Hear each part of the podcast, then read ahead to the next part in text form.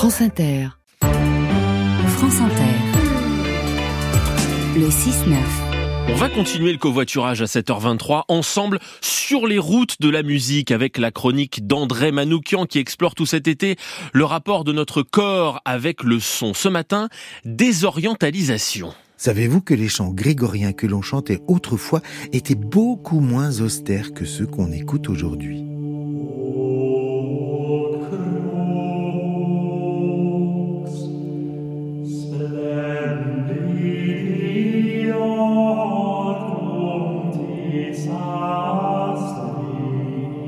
Le chant grégorien est une transe méditative qui vient d'Orient.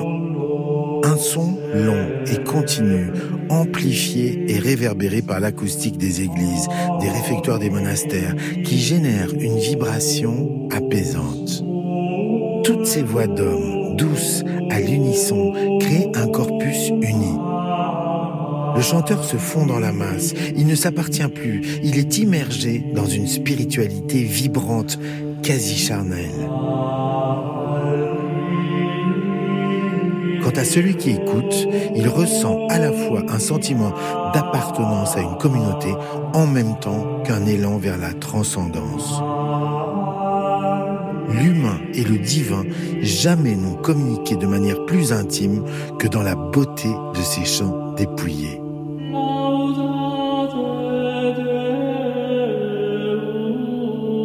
Le mot latin est au cœur de la composition grégorienne. C'est de lui que jaillit le chant.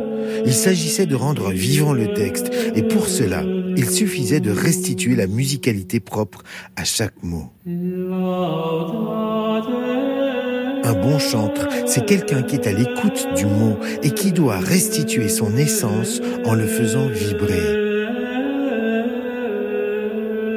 Un chant porte un sous-texte mélodique en lui. C'est pourquoi nous sommes émus par des mélopées dont nous ne comprenons pas la langue.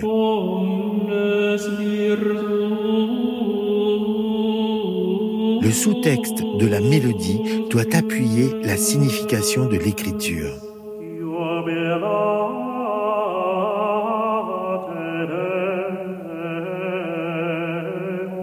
Sur une note fondamentale que l'on appelle corde, le chanteur brodait d'abord librement. Puis, petit à petit, au gré des trouvailles, on commença à fixer les variations les plus heureuses sur des mots donnés. Puis on fixa pour chaque mot sa petite mélodie. Les notes persistantes sont les structures, le squelette, le mode autour duquel la vie de la mélodie prend forme. Selon les cordes principales d'un mode, l'impact produit sur notre psychologie est différent. Les anciens avaient bien remarqué que des mélodies diverses produisaient un climat, une atmosphère différente. On a utilisé un mot grec pour cela. On parle d'éthos, que l'on pourrait traduire par ambiance, atmosphère, en anglais mood, en musique mode.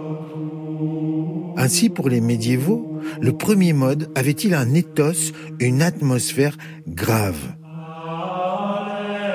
Le deuxième mode était plutôt triste. Le troisième, c'était le mystique, et ainsi de suite pour les autres.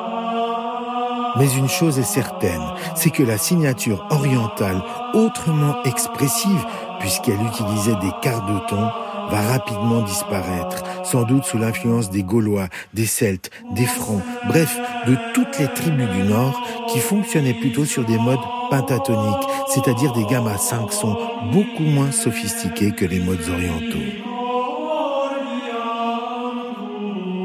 Aussi le chant grégorien va-t-il subir une longue désorientalisation. Les demi-tons, les arabesques infinies, les incantations passionnées, tout cela va prendre une figure beaucoup plus austère, satisfaisant sans le vouloir le souhait des philosophes antiques comme Platon ou Aristote, à savoir destiner la musique au commerce spirituel uniquement et bannir de la cité les autres musiques qui, dans le meilleur des cas, ramollissaient les hommes et, dans le pire, les conduisaient tout droit à la débauche.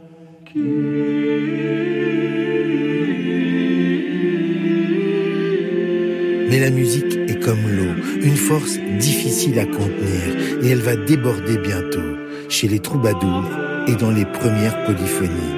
amorçant le déclin du chant grégorien.